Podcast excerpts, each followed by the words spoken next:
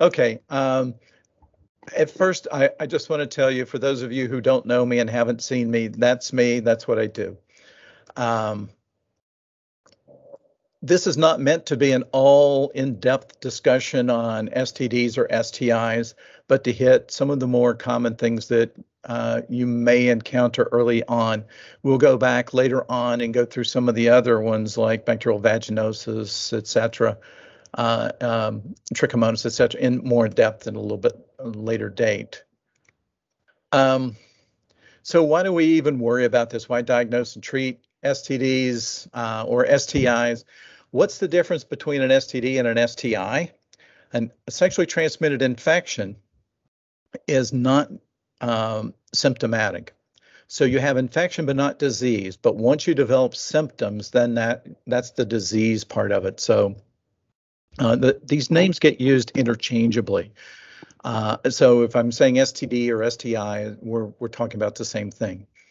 Uh, from data many many years ago now that there are at least 19 million STDs in the U.S.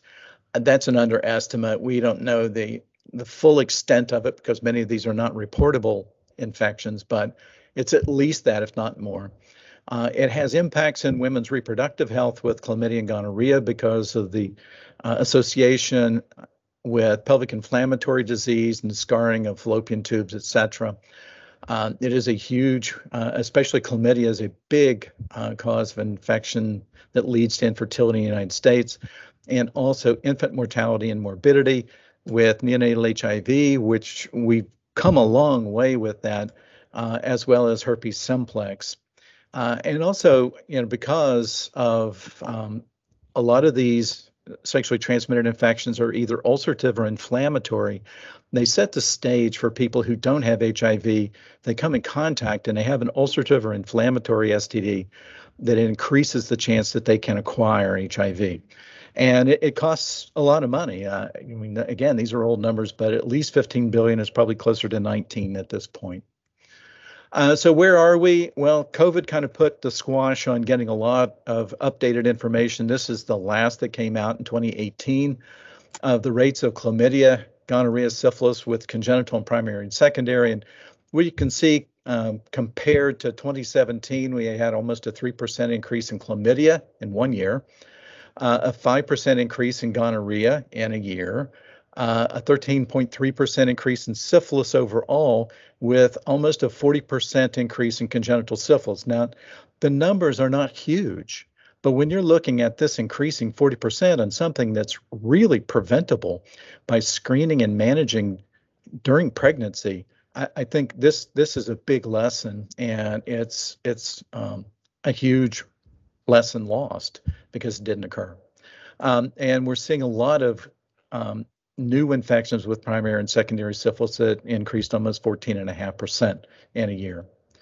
Um, so this is just looking at where, you know, uh, from 2018, and this doesn't change a huge amount, unfortunately, but some of the, the heat areas, although they're in blue, um, of where that we're seeing primary and secondary syphilis. Historically, it's been in the South, especially in the Southeast and in parts of the West and uh, up into the West Coast. Um, it is interesting that um, Alaska does get spared a lot of this, and on the next slide you'll see it, it doesn't necessarily with a couple of other ones. Uh, and by the way, to remind you, I think you can see the pointer. You live here. You live in a county that's got a pretty significant rate of syphilis. Um, the same kind of things with gonorrhea and chlamydia. You see the, the same kind of distributions looking into the south. And it is interesting that when you look in Alaska, uh, either chlamydia or gonorrhea, and people always kid and say, well, there's six months of light and six months of darkness, must be the darkness part of it. There's some significant social networking that goes on um, with face to face social encountering, even when people are, are you know, um, riding snowmobiles to get into bars and things. And they've actually identified in some of these some people who have been termed super spreaders because they're very popular in some of the social networks and don't get diagnosed until later. Um, so why bother even screening for this? Because we do uh, screening for sexually transmitted infections, and um, this is just a conglomerate of a multiple uh, quadrant, uh, quadrant of um, presentations. And looking at with men in the cyan and women more in the orange, um, this is the amount of people who are asymptomatic who you can detect, as you see with gonorrhea in the urethral rectal or pharyngeal area in men, even though we talk about um, with gonorrhea being very symptomatic in men, 10 to, in some papers, 15% of individuals can be totally asymptomatic, and yet you can um, detect it either by PCR or growing gonorrhea from a male urethra, but they can give it to others who can become symptomatic. Um, if you look at the rectal area, you see the numbers are higher with gonorrhea, and in the pharyngeal area, most of what you're seeing is actually asymptomatic. Um, so that's when when we talk about screening, which we will in just a moment, about screening for gonorrhea um, in other places besides just the genital area. Same thing that you see here with chlamydia, especially in women, cervical chlamydia, unless something happens like pelvic inflammatory disease, then it tends to be more of an asymptomatic infection. And um, men in the rectal urethral area, we do see chlamydia, and the same thing with women. And actually, genital herpes, um, the primary way of this being spread is when people are asymptomatic. We know that from a couple of failed uh, HPV or HPV, HSV vaccine trials, where probably 60 to 70 percent of herpes is transmitted by people who are asymptomatic to susceptible individuals. Um, so when we talk about screening in women, usually they get annual screening or every two years, uh, depending on how often they're getting pap smears and uh, evaluations. Generally, this is looked at uh, for age 25 or less, and with older women with a risk factor. Now, what's a risk factor? The easiest way for me to tell you that is new partner, no condom. That's a risk factor. What's even worse? New partners, no condoms. So the more uh, of different individuals who might have an infection, the higher the chance of them acquiring something. So anyone who has a new partner, and if I'm getting a sexual history, which would take us probably half an hour to 45 minutes to run through that, I always ask, tell me about your sexual partners, plural. Um, they may be happy to tell you about one partner, but they won't tell you about the other one to two to three to 10 or however many that they may be um, having sex with. Uh, with heterosexual men, um, really screening more for chlamydia, uh, especially in high prevalence areas like adolescent uh, clinics and correction facilities, STD clinics, etc. Uh, gonorrhea is not usually recommended, but it really, to be honest, doesn't matter because of the nucleic acid amplified test that we're using. Um, they test for both chlamydia and gonorrhea. So uh, even though you might not be all that interested in it, you're going to get that result if you're using many of these NAT tests. Uh, in men who are sexually active with other men, um, they should be annually screened like we do in our clinics. And uh, if the risk is higher, if they have multiple partners, you may need to screen more frequently. Um, this just gives you an idea, and this is adapted from uh, the recommendations out in California. And uh, what it's looking at is for women, and you see age less than 25, age greater than 25, um, and then some additional screening things on the side of maybe screening for syphilis, trick, um, hepatitis B, hepatitis C, if an increased risk for that. Uh, over the age of that, at least one time screening for HIV, unless there's other risk factors. Uh, during pregnancy, there are a lot more things, and many of these are driven by state laws that during pregnancy in the first uh, and in many states, even third trimester, that you screen for chlamydia, gonorrhea, syphilis, uh, and HIV. In some states, it's HBV. Uh, so those are things that you know you need to be aware of depending on where you're practicing and what clinic situation you might be in. Uh, in our HIV infected individuals, definitely the same kind of things: uh, chlamydia, gonorrhea, trichomonas in women, syphilis um, annually, and Hep B and Hep C at the first visit, unless that there are risk factors that might predispose to infection with either Hep B or Hep C. Uh, men, the list is a little longer. Um, HIV uninfected men having sex with women at least once with HIV, and then if there's risk factors. And Hep C, and then they'll check you as well. Well, he's going to be gone. somebody's. Doesn't matter. Do they have open any mic. labs from him? Yeah, probably from the past. Okay, great.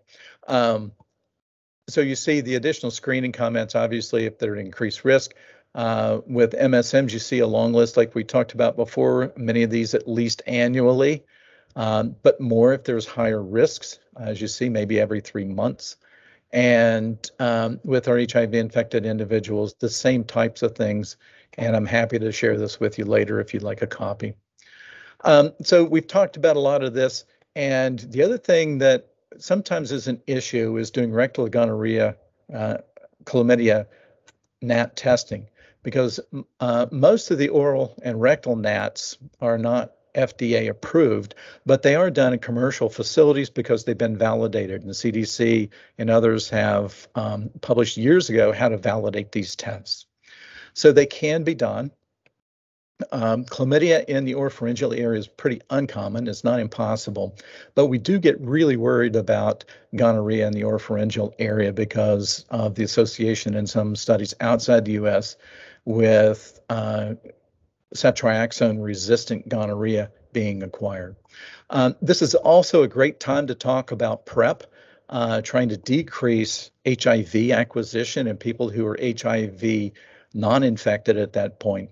So, um, not to leave that out, it's obviously a very important point and uh, it needs to be discussed if, you know, at least once, but definitely offer it again to people uh, because we, we can do this very effectively, especially through the VA.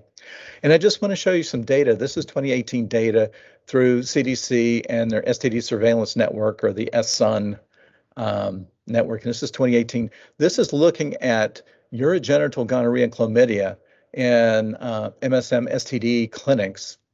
And what you're seeing in the lighter green and, and the, the brown bars here are uh, the number of people tested, and the bottom bars are the number of people that were uh, determined to be positive. And you're seeing a lot of screening um, and some people being positive. Now, again, this is urogenital screening, and it's men. Now, when you compare that to rectal gonorrhea and chlamydia screening, you don't see as much screening because in some places it's a little bit more difficult, but look at the positivity rates significantly more than what you saw with just genital screening. And that's why it's important to really screen definitely rectally for gonorrhea and chlamydia in addition to genital. Um, just to mention to you, the treatment of chlamydia um, can either be azithromycin or doxycycline for years. In the 2015 STD uh, CDC STD treatment guidelines, it said uh, a gram of azithromycin because it's a one-time dose and you're done.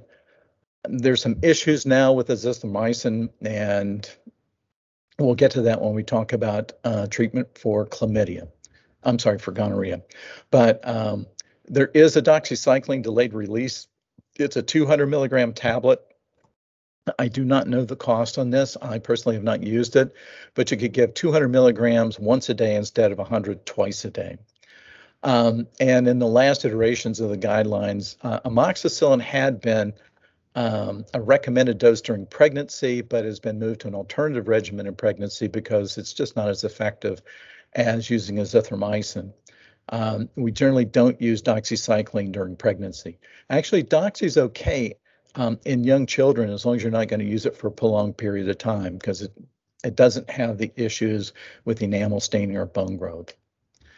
Um, some of the other emerging issues I do want to mention to you that uh, non-gonococcal urethritis means just that. It's not gonorrhea, it's something else. It could be ureaplasmas, it could be trichomonas, it could be even herpes simplex. Um, but it's one of the ones that's emerging is a different mycoplasma, ure, ureaplasma organism, and this one's Mycoplasma genitalium. It is a definitely recognized cause of urethritis. It might be uh, associated. There's more data suggesting that it's associated with pelvic inflammatory disease as well.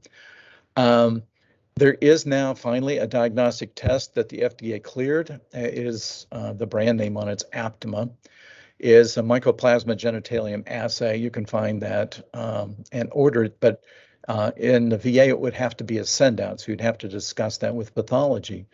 But um, outside that, uh, if you're looking at an STD clinic, I don't know what the cost is. So it, uh, this may or may not be something you could use in an STD clinic with people with limited to no funding.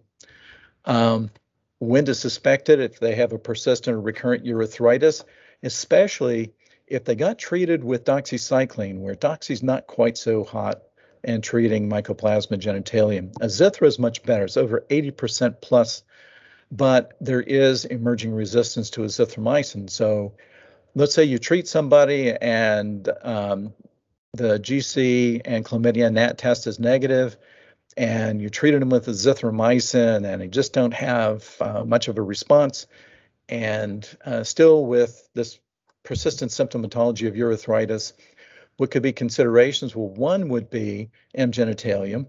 Um, and if you thought it was an azithromycin failure, one of the things that you can use is moxifloxacin 400 milligram tablet for seven days. Although there is some data suggesting that there is some resistance occurring with moxifloxacin. Um, also in men, one of the things that's a little bit had been difficult to do or, or to, to diagnose was trichomonas vaginalis, which also can cause some inflammatory reactions. Uh, in the past, we were trying to do a wet prep and stick a you know urethral swab in men, and men obviously love that. Um, but now there is a urine-based um, analyte assay that you can order for that. A, a T vaginalis NAT test. Again, uh, it, it is somewhat pricey, so it may be limited depending on the person's funding. Um, but if you don't have that, then what you could do if you're in a situation where you can't test for uh, MG because of funding and you can't test for T vaginalis because of uh, funding for NAT, you could treat for both. Uh, you could try, you know, putting them on moxifloxacin, hope they can, you know, afford that, um, and to give them two grams of metronidazole. Um, with the caution about alcohol, that's become somewhat debatable as to whether that's a real problem or not. If the symptoms persist, uh, generally what's recommended is that maybe there's something else going on, urethral stricture or some, you know, post-infectious inflammatory reaction, and, and they may benefit by seeing urology for evaluation. Uh, just some pictures of gonorrhea, some that we had taken during our uh, over 20 year tenure doing STD teaching um, in the Southeast and even in uh, parts of the Midwest. Um, this guy we saw, forget where it was. I think it was in North Carolina at uh, one of our courses, who has a genital wart as well as gonorrhea. That's a bad day. Um, so you can see, even with this one, this was actually taken here many years ago from a patient who showed up in the emergency department. And just look at the inflammation, that periurethral inflammation, and kind of the characteristic, if you will, drip, because that was one of the other street names for this disease. Um, treatment has has changed recently. In 2015, the um, CDC recommended using 250 milligrams of ceftriaxone as a single IM injection, plus concurrently giving them azithromycin, uh, a dose of one gram orally once. And you know, an alternative was be uh, cefixime 400 plus AZ at a gram if you couldn't get ceftriaxone. That was to try and delay or prevent resistance developing to ceftriaxone because resistance with gonorrhea has occurred to lots of different beta lactams. But what happened in December this year was really interesting because when people were doing actually antimicrobial stewardship and looking through the gonococcal isolate surveillance project that the CDC runs and several different centers around the United States looking at susceptibility to lots of these um, bacteria and um, their antibiotic susceptibility patterns, what they saw was um, if you're looking at these dark blue bars, and this was gonorrhea susceptibility, I'm sorry, ceftriaxone responsibility, and the lighter shades, cefixime in these little darker bars. You didn't see much of anything happening with ceftriaxone, but what do you see starting in 2014? Really more resistance to azithromycin. So because of this, things have changed. Now, what's recommended is, uh, and also we were looking at weight based dosing of ceftriaxone, and in some people, we're probably giving too little if uh, their uh, BMI was more significant. So the newer recommendations are to stop using azithromycin unless you absolutely have to, and to give 500 milligrams of ceftriaxone as a single dose, or if the person's above 300 pounds or 150 kilos, to give them a one gram IM dose. I highly recommend you don't admix that in sterile water, or you will have an enemy for the rest of your life because it's really painful to do that. Um, it's best if you can put it, uh, admix it in lidocaine. It, it helps because it's a it's a higher dose, uh, a little bit more volume to give. And if you're not sure if they have chlamydia or not, maybe, let's say the test hasn't come back and you want to cover for chlamydia, now the preferred treatment is doxycycline at the dose we talked about before, 100 milligram twice a day for seven days. Uh, let's say that they have um, an anaphylactic reaction to ceftriaxone.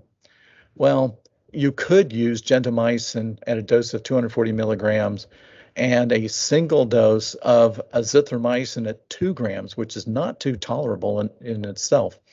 Um, this data actually has not shown to be all that uh, efficacious, especially the gentamicin. It was used in parts of Africa is where the gent dose came from, but the follow-up hasn't been as stellar as people thought. They were also saying that you could use gemifloxacin, but we haven't had gemifloxacin in the United States since 2015. Um, the other CDC recommendation was to use a higher dose of cefixime um, as the agent for um, gonorrhea. And then what if it's in the pharynx? Because cefixime doesn't get into the pharynx very well. So if you can't use ceftriaxone, they recommend basically talking to us or if they have a Steven Johnson's reaction or something else, I'm just going to tell you that I would give serious thought to probably having to give them IV ertapenem. It lasts 24 hours. You may need more than one dose. There's not great data out there, um, and those are going to be case by case decisions. Um, now we're looking at ulcerative diseases, uh, gone from inflammatory to ulcerative disease to um, syphilis looking at primary syphilis. And what you notice are these ulcers, but they're clean based. And for the vast majority of these, they're they're relatively or fully painless. People don't even necessarily know they have them. And I would think that this lady, this is from a slide set from a long time ago. This is a cervix with a chancre on it, and I'm pretty sure that um, this lady and probably uh, her male partner don't really know that that's there unless that they have a speculum and can actually take a look. So some people have these. These are classic looking chancres, and sometimes they don't exactly look that way. Other manifestations, so you know as you go along, you can have secondary syphilis, um, and there can be overlap between the healing of a chancre and some of these manifestations. This is the rash that you can see, and the rash can actually look different uh, it looks different depending on the underlying skin pigmentation of the person.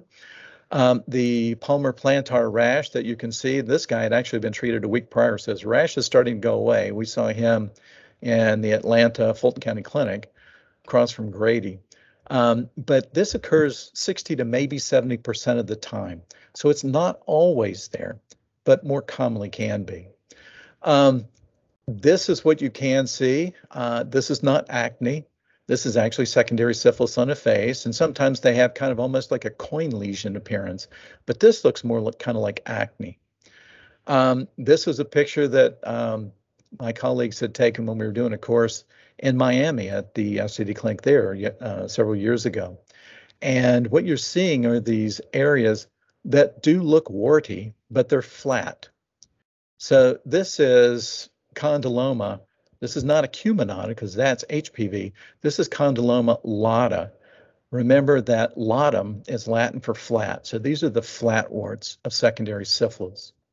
One of the other things that you might see, and people say, well, you know, if you're doing an uh, STD physical exam, you don't have to look in the mouth. I would I would caution against doing that because here you're seeing these white patches. These are mucous patches, and there's lots of different pictures showing you mucous patches in the mouth, which certainly can be syphilis, but could be other things as well. Could be lichen planus, could be you know a lot of different things. Um, I do want to mention to you about looking at syphilis serology. Traditionally, this is what was done, and this is still what is um, done in many STD clinics around the nation. Um, that you order an RPR or you do it in the clinic. And if it comes back positive, generally, uh, hopefully you're going to titer it out. So you know what the higher titer is, because after treatment, you can follow that titer to give you a, a crude gauge on how your treatment was. But if it's negative, you stop, you're done. Um, if you get an RPR, it's recommended you do a confirmatory test because sometimes these RPRs can be falsely positive. So the one that's recommended by the CDC now is a treponema pallidum particle agglutination or TPPA test.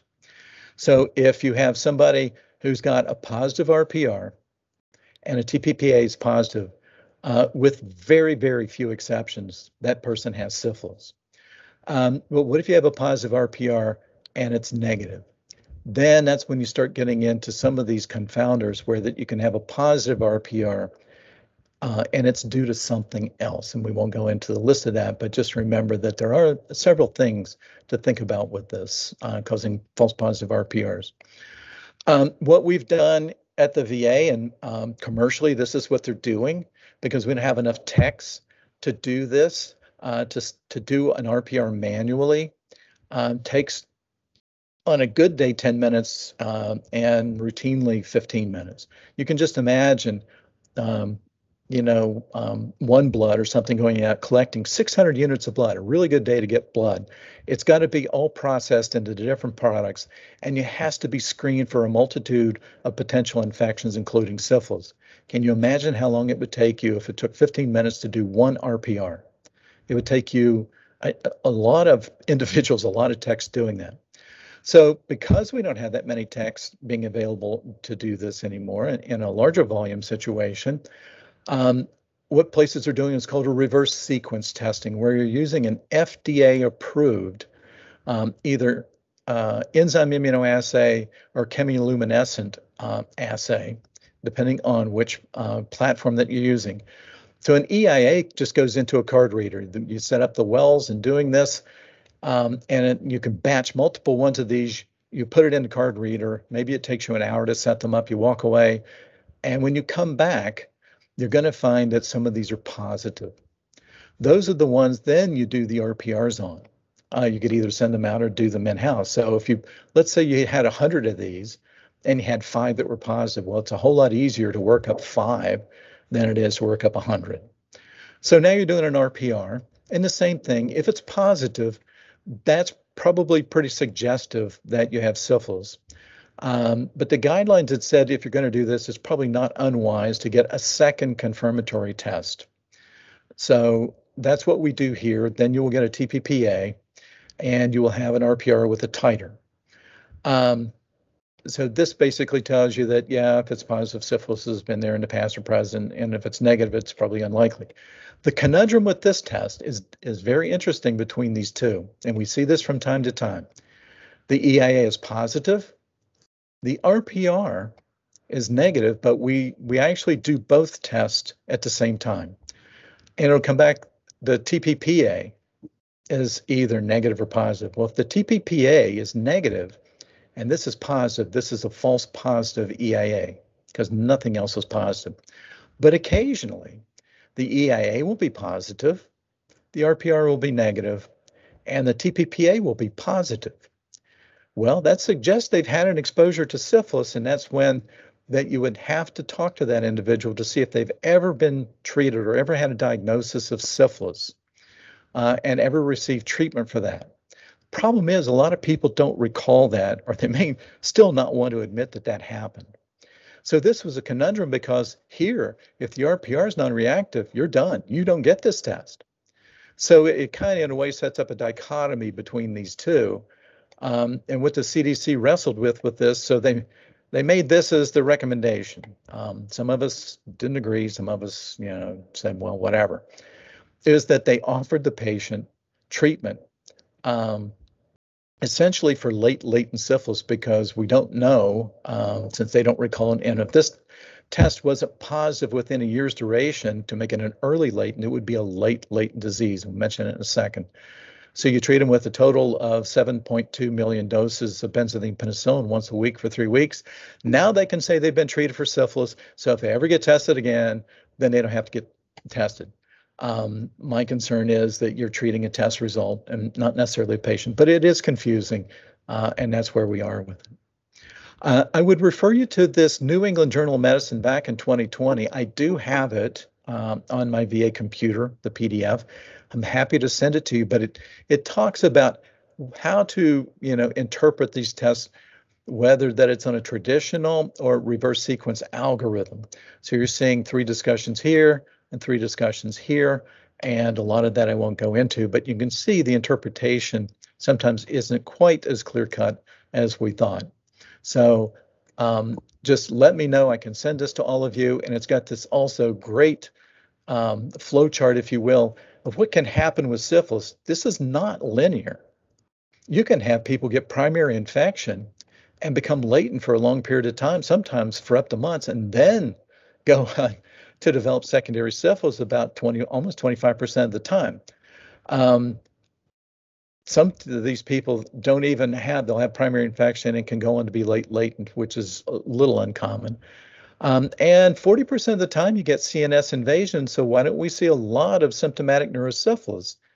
Most people have an intact uh, an immune system in their brain and can mount a pretty good response and they don't develop neurosyphilis. But some do, uh, and some are asymptomatic. So this is a great paper. I, I, highly recommend you look through this. I think it's going to answer a, a, lot of questions. And anything you don't understand, please let me know. I'm happy to talk to you about it. Um, I do want to just off this slide to touch on a couple of things. We used to talk about doing a dark field exam where you'd squeeze in a lesion and get a little bit of serous fluid, put that on a glass slide, put a cover slip on it, and look at it under a dark field microscope uh, where that the condenser doesn't have a light directly going through it, but bounces off the sides of mirrors to look at it. So you're illuminating these little threads of Treponema pallidum so that you can see them.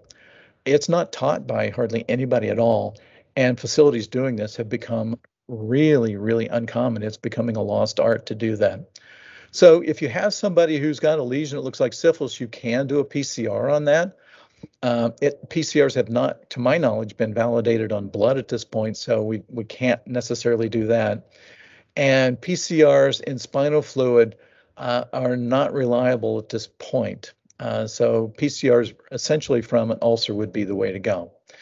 Um, the other thing I highly want to recommend is if sometimes what people have is they had an RPR done and then they get referred to you and you're seeing them the RPR was done two weeks ago and they want you to treat them you're treating on an RPR done two weeks ago, that test may be much, that titer may be much higher by now. So if you treat, let's say the, the titer was a 1 to 32, well, two weeks later, it may be a 1 to 128 or 1 to 256. And you treat them and you follow them up uh, at six months, and it didn't decrease, but maybe one dilution, uh, what it looks like from your initial one. But when in fact it, the decreased more than fourfold. It went down about five dilutions, which would be great. So this can be a real confusing issue. Uh, try and get an RPR. If it's done in like a week or so, you know, less than a week would be optimal. Um, people who have uh, primary and secondary syphilis, the earlier stages, are more likely to decrease this fourfold or two dilution decrease after treatment. If the titer's lower, or sometimes with HIV, um, it may be not quite as uh, you may not see it decline quite as rapidly as you do with uh, people with more recent infections. Um, just to mention to you, standard treatment for primary, secondary, early latent syphilis is 2.4 million units IM uh, once a week. Giving more penicillin doesn't make any difference. There's the reference for that. And um, giving for primary, secondary, early uh, one dose or late latent syphilis doesn't do anything better either. So just one dose of 2.4 million units of benzathine penicillin works great whether they have HIV or not. Um, I'm sorry, alternatives, if they just cannot, for whatever the reason, um, use penicillin, doxycycline for um, primary, secondary, early latent syphilis. The dose is 100 milligram twice a day for two weeks. Uh, alternatively, ceftriaxone could be used, but do not use azithromycin um, because the dose that had been looked at was two grams. There is, this is the more common mutant. There are some others. There's an A2056G mutation that causes failure. Um, so it's not recommended in MSMs or pregnant women, and we really don't have an idea the, uh, what the extent of this resistance is across the United States. Um, late latent syphilis is if somebody had um, an RPR done two years ago and it was negative, and now you're getting it and it's 1 to 16. When did they get infected? We don't know. And they don't have lesions on an exam, so it's greater than a year or unknown duration, and they get treated for late latent syphilis. Um, so that's the 7.2 million units of benzathine penicillin. It's given once a week for three consecutive weeks. That can be problematic in some people because they don't show up sometimes. Um, just remember that T pallidum, the doubling time is uh, on average 30 to 33 hours. Uh, some uh, references say it could be up to 42 hours, but generally it's going to take you about a day and a half for T pallidum to replicate, as opposed to Neisseria gonorrhea that's 20 to 30 minutes. That's why you need a long acting um, penicillin. And this is benzathine is a really oily um, compound, as you know, if you've ever pushed it in someone's derriere. Um, if you have somebody that's non-pregnant, you can only miss one dose. They have to get, let's say they got the first dose, came back next week, got the second dose, missed the dose, go ahead and give them the third dose and then just follow them along. During pregnancy, any missed dose requires a restart. Uh, no questions asked. The data is just there and suggests that it's suboptimal treatment, and we don't want our rates of congenital syphilis being higher. If they miss two doses, we've had some people don't like getting jabbed every week. They come in, they get a would get a shot, miss a week, come back for a second shot, say, got to come back for next week. They don't. They show up and said, I need my third shot. And you say, now you get to start all over. Uh, that doesn't go over too well either. Um, in finishing up, I just want to um, show you a few slides. This is kind of what we've been taught in school. Um, as the occurrence of herpes, this may be an immune compromised individual to some degree. Um, you're seeing a lot of these shallow serpiginous looking ulcers. The same thing here. And this lady who has a pretty significant outbreak um, gee, does that look like herpes? Is that that's really genital herpes? It is, and because that the site of infection wasn't necessarily external, but was up inside in um, the cervical area, that infection can actually lay dormant in sacral ganglia. So when it expresses itself, it can come out um, in the posterior area and sometimes can be misidentified as herpes zoster. Um, the good news with that is, even if it is, the treatment for zoster will certainly treat uh, for herpes simplex. And here we see the crusted areas, and you can see the reference where I got this from. Um, this is telling you that it's it's on its way to healing, and um, you may see that. But what's probably even a more common manifestation that's been recognized over the last almost decade are these linear ulcerations, apparently, you know, in areas where there's intertriginous fissures. So um, between, the, you know, the um, the thigh and uh, either the labia or sometimes around the scrotal sac area. Um, they've been called a knife cut lesion in the publications. We had a patient downtown who told us that he had a haircut. And um, we said, Why are you here today? I have a haircut. And we looked at him and said, It is a nice cough, but why are you here? And he actually educated us that no, I got this sore, and this is not that person, but it looked kind of like it, this linear um, ulceration, which uh, you should think it could be herpes, may not be, but that's one of the things to think about. Um, again, recall that most people with HSV, and we're seeing more HSV in the genital area than we used to, we're seeing actually a little bit more HSV2 in the oropharyngeal area than we used to because of sexual practices. Um, that asymptomatic viral shedding accounts for about 70% of the new genital herpes infections. Testing, um, generally uh, don't get an IgM. If you get an IgM and ask me to interpret it for you, I'm going to ask you why you got to test in the first place. Uh, they they cross react with lots of different things. They are not useful, even with congenital herpes. Um, so don't get them. It's a waste of money. Uh, if they have lesions, the best thing is to get an HSV PCR on lesions. Um, if you are looking to see if people have been exposed to herpes, what we talk about is getting type specific herpes serologic test. This is looking for glycoprotein G on the outside capsid. Um, ones that have been really, um, I won't say pushed, but you know, selected more than others had been the HerpeSelect HSV2 ELISA test and the HSV1 ELISA test. But there's some problems with this as we've learned over the years that the ELISA may be false positive at low reported ind- uh, index values, being somewhere around 1.2 to 3.5. So if you're getting a HerpeSelect and it's in this lower range, you probably should confirm it with a different assay like a BioKit. Um, I mentioned to you the Western blot. Um, this is a send out, definitely goes to the University of Washington in Seattle to their virology dis- uh, division. It costs, last time I checked, about $200. Uh, it is not a rapid response. You don't get it back within a day or two, uh, usually about a couple of weeks. And this is just how you can get it. But it is considered to be the gold standard, even though it's not FDA approved. Um, we've seen the HSV1 ELISAs with the BioSelect being a little insensitive for HSV1, so they aren't perfect. But um, if you're concerned and people tell you there's no way I can have herpes and it was with one of these low titer tests, just repeat it with something else. Um, there has been no recent changes, uh, recommended changes in acyclovir, uh, valacyclovir, famciclovir dosing.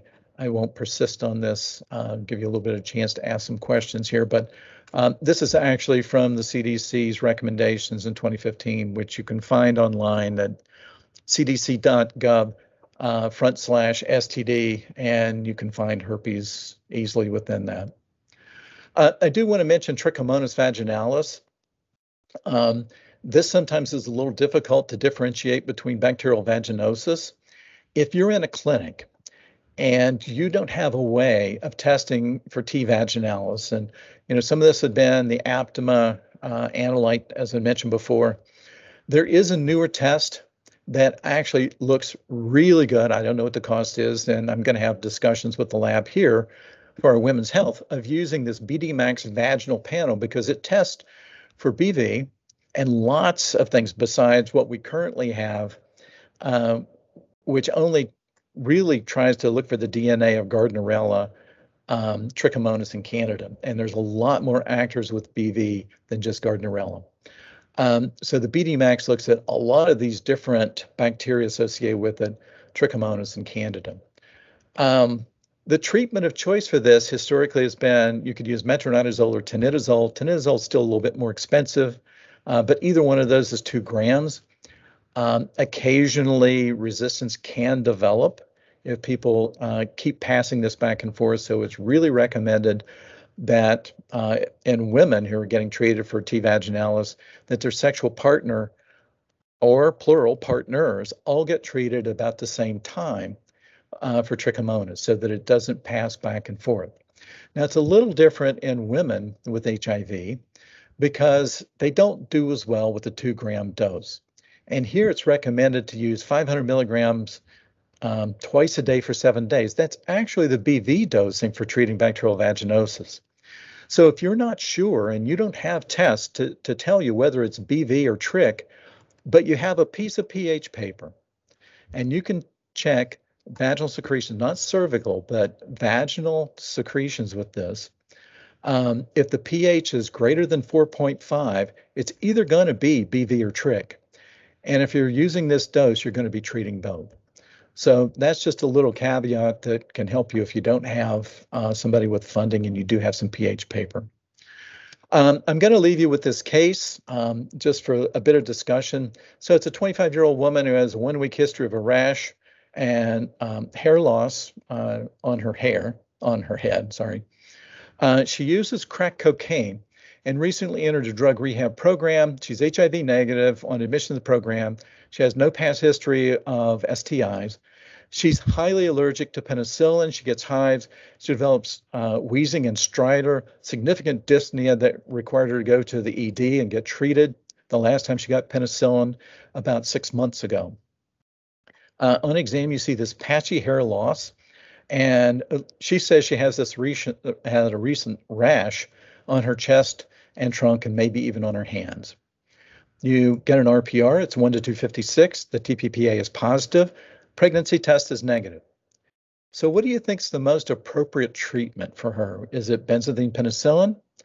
Give her benzathine penicillin and some steroids, ceftriaxone, doxycycline, or erythromycin. So you guys tell me, what do you think? What would you do if you're in clinic and this is your patient?